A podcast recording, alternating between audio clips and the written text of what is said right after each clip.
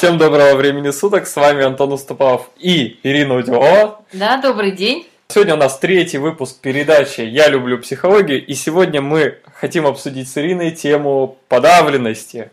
Да, я очень много встречаю клиентов и вижу, что они очень сильно подавляют свои чувства.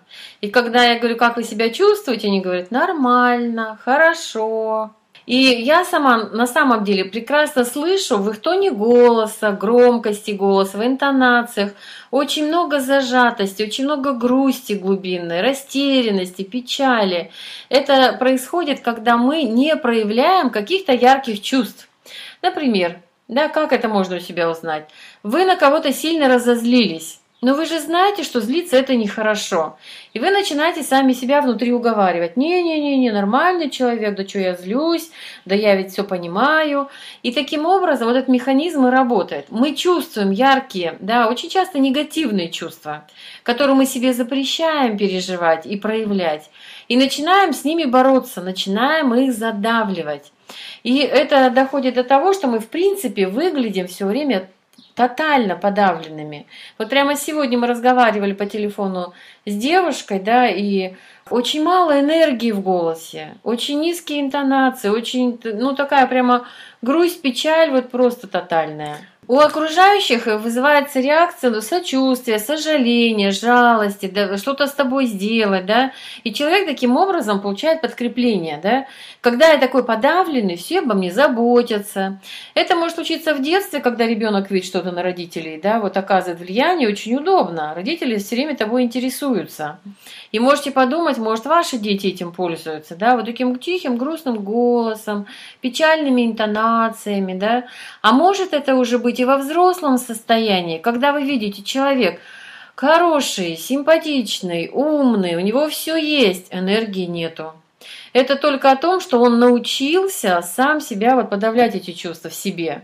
Не проявлять чувства, а подавлять, да. И это, как с одной стороны, выгодно, потому что окружающие начинают интересоваться, заботиться, жалеть, что-то делать за нас. А с другой стороны, человек не живет на сто процентов. И ему очень сложно реализовывать свои цели. Ну, вот первое последствие, которое у таких людей, да, они не могут добиваться того, что хотят в жизни. Им очень сложно, они даже говорят, я хочу, давайте я попробую. Но у другого человека, ну, например, у работодателя, да. да, у него не будет ни уверенности, ни желания, потому что он видит, что энергии нету. Правильно я понял, что получается, что вот мы ложно выбираем вот эту стратегию, еще может быть это из детства или в э, своей жизни, в нынешней, да, что мы вроде бы хотим э, быть для кого-то хорошими, но при этом из-за того, что мы зажимаем свои чувства, не проявляем, потому что они социум неприемлемы, да, потому что некрасиво быть злым, некрасиво раздражаться, некрасиво быть напряженным и так далее, да. Мы вместо того, чтобы проявить, освободиться и, и жить полноценной жизнью, мы пытаемся скрывать и вместо результатов получаем то, что мы становимся подавленными, да, и в результате у нас получается то, что на самом деле мы сами себе хуже делаем, еще и окружающим в довесок.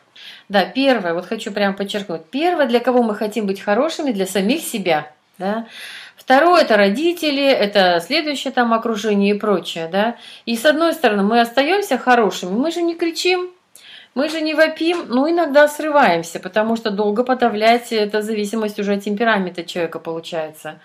Но самое главное последствие – мы не получаем тех результатов, о которых мечтаем, и нам кажется, что кто-то другой виноват.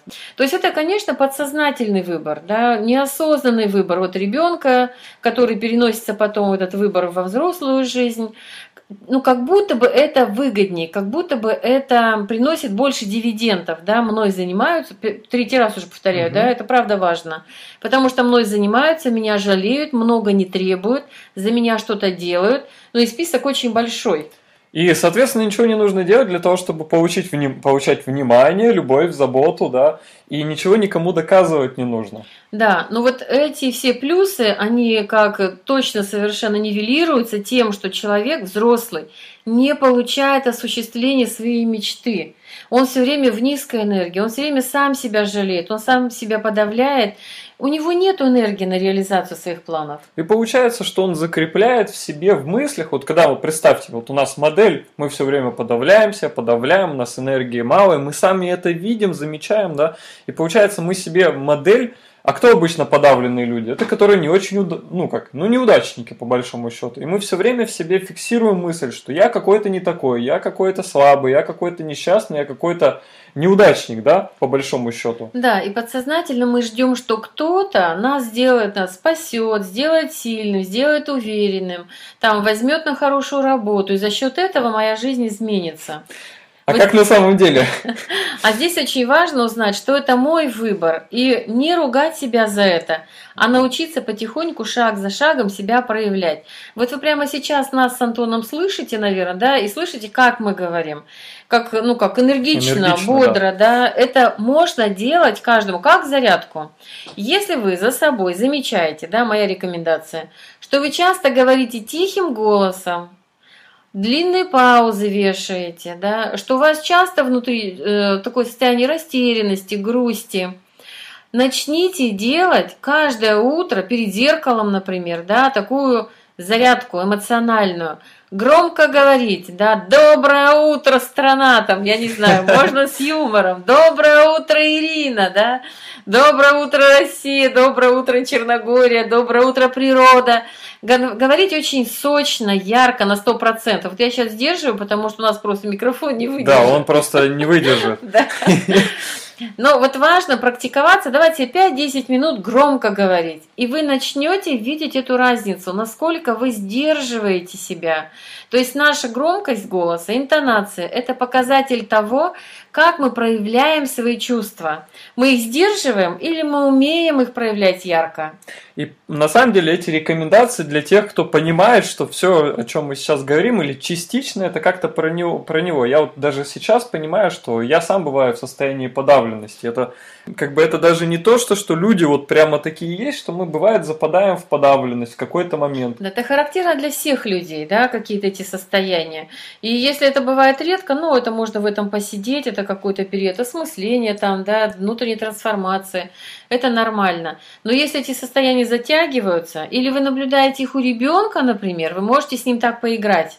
Да, вот поговорить громким голосом, покричать, поорать – это потрясающая сила, которая есть у детей. И если они ее начинают сдерживать, это значит, они начинают подавлять себя, подавлять свое самовыражение. И здесь еще что очень важно – никогда не ругать себя за то, как вы проявляете свои чувства. Даже если вы где-то крикнули, даже если вы где-то перегнули палку, да, взять паузу, успокоиться, сказать, что-то я погорячилась. В следующий раз я сделаю это спокойнее. Но когда вы начинаете только это делать, вполне возможно, как ваш маятник качнется очень сильно в эту сторону. Супер рекомендации, спасибо большое, Ирина. Мы сегодня поговорили про подавление. На мой взгляд, обратите внимание, посмотрите на улицах, сколько людей вокруг вас. Вот предположите, сколько людей вокруг вас уже ну, сейчас используют эту модель, модель подавленности, находятся в состоянии подавленности. А, обратите на это внимание и я считаю, что если вы начнете раскрывать себя, то люди другие, которые будут вас видеть, то, насколько вы становитесь открытыми и сколько, насколько вы открыты, они начнут заряжаться этим, и тоже какие-то изменения у них в жизни начнут происходить. Да, мы очень часто шарахаемся от проявленных чувств, потому что, например, на нас кричали родители, мы знаем, кричать плохо, да, или мы видим какие-то больные, иногда ходят люди и кричат, не сдерживаются, как, значит, кричать проявлять себя на 100% это болезнь. И у нас вот эти клише, они как нас останавливают. Да? И мы сегодня говорим о том, чтобы жить на 100%, уметь проявлять чувства на 100%. Это не значит кого-то обижать, кого-то оскорблять, но важно э, своим чувствам давать вот, ну как, полный выход. Да? И не ранее других, да, а учась управлять этими чувствами. Но сначала проявлять, а потом уже следующий шаг учась учиться их проявлять. Спасибо большое, Ирина. Это был третий выпуск передачи «Я люблю психологию». Если вам понравился выпуск, ставьте лайк, расскажите друзьям. И также внизу под этим видео вы можете в комментариях предложить новую тему для следующей передачи. Всего доброго!